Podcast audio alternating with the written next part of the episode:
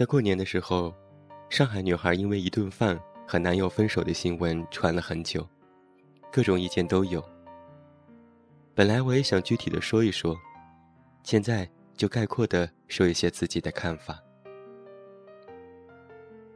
女孩或许情商不高，错在处理方法，不再分手。换做我是她的父母，也不会同意。这不是歧视哪里的人，而是所谓的门当户对，不仅仅是社会经济层次阶级的差别，更加深层和内里的，是没有办法调和的文化差异。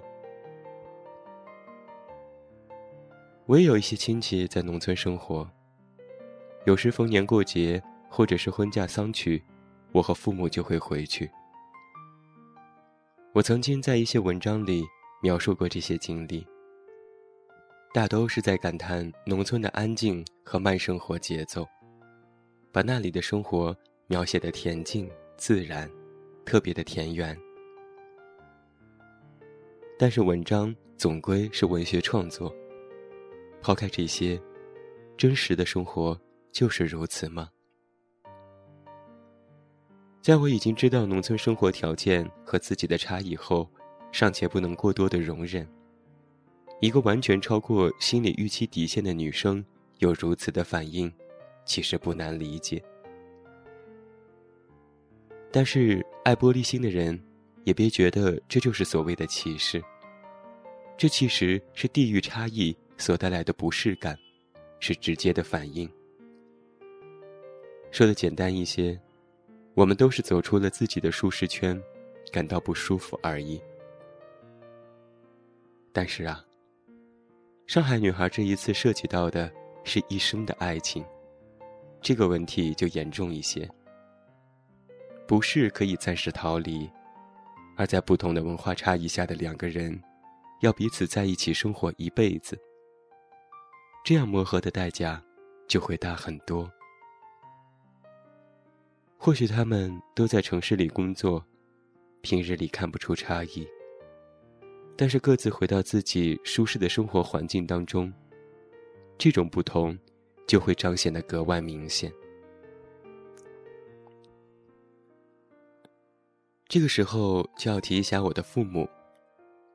我的父亲就是从农村考学来到城市的，在城市工作，认识我母亲后自由恋爱。据说当年，外婆就不是特别同意这门婚事。是我妈觉得我爸人好，这才嫁了。幸运的是，曾经的贫富差距不大，农村和城市生活状态接近，没有出过像这个女生的问题。但是我妈经常用的口头禅就是：“你爸小时候的那些习惯，到现在都没改。”或者是：“你将来娶媳妇儿，可千万别找像你爸这样的人家。”我曾经问过理由，我妈说：“不是嫌贫爱富，不是歧视，钱是小事。是有些话、有些理根本就说不通。我说的他们不理解，他们说的我也不理解，不知道谁对谁错，琐事一堆。”我妈说：“她费了多少年的功夫。”跟完全不是类似生活环境背景下的人们打交道、沟通交流、做亲戚，最后收效甚微，鸡同鸭讲。相互的不理解、不认同，彼此到彼此环境当中的尴尬和距离，才是疏远亲戚关系的原罪。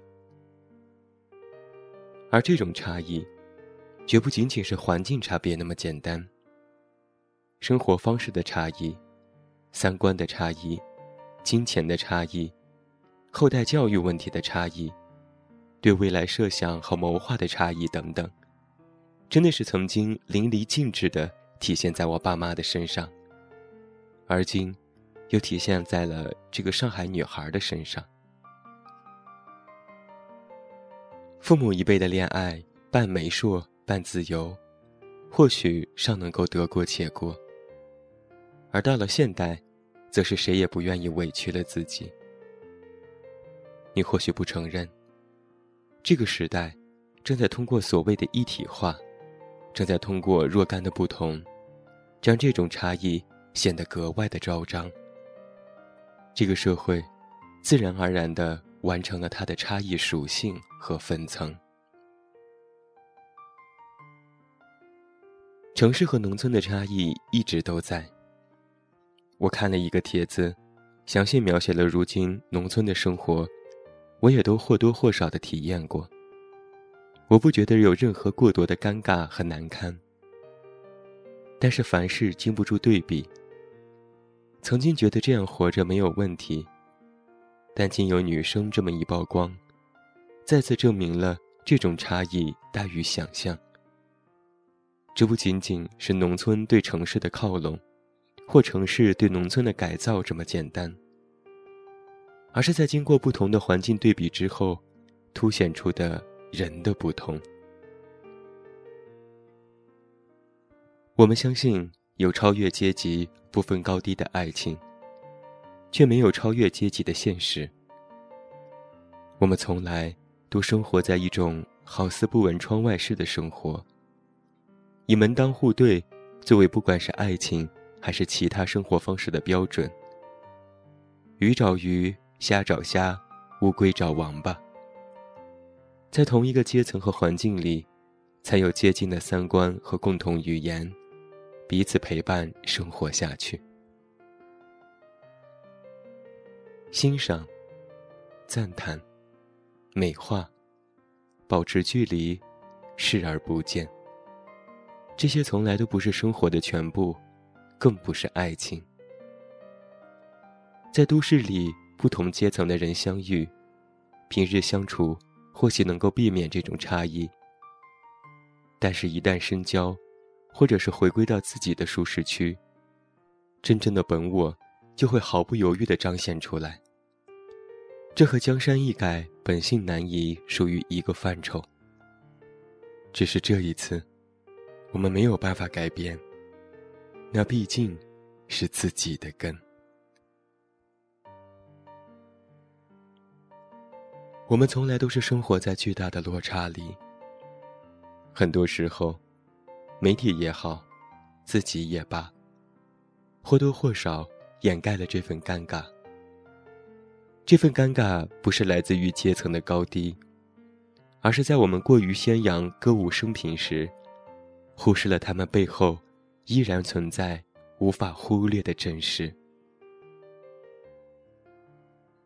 当我们都在感叹城市变化日新月异，赞美新农村一天一个面貌的时候，我们都已经忘记，千百年来，其实我们都是这么一模一样的过来的。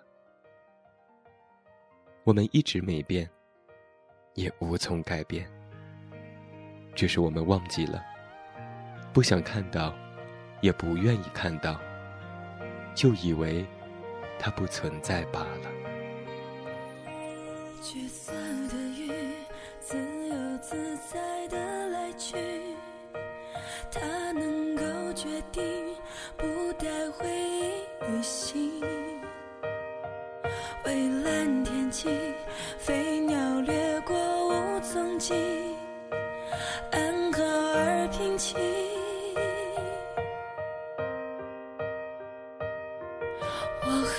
何处去勾勒你长长背影？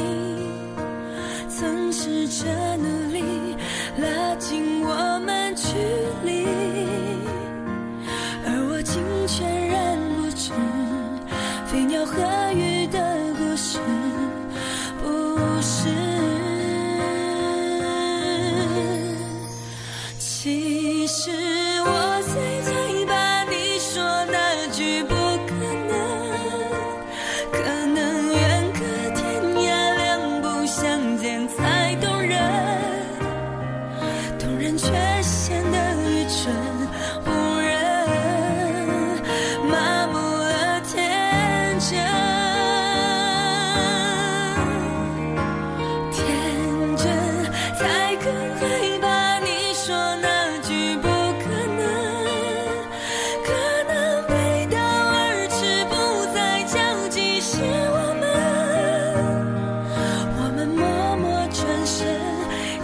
单身只是陌生人。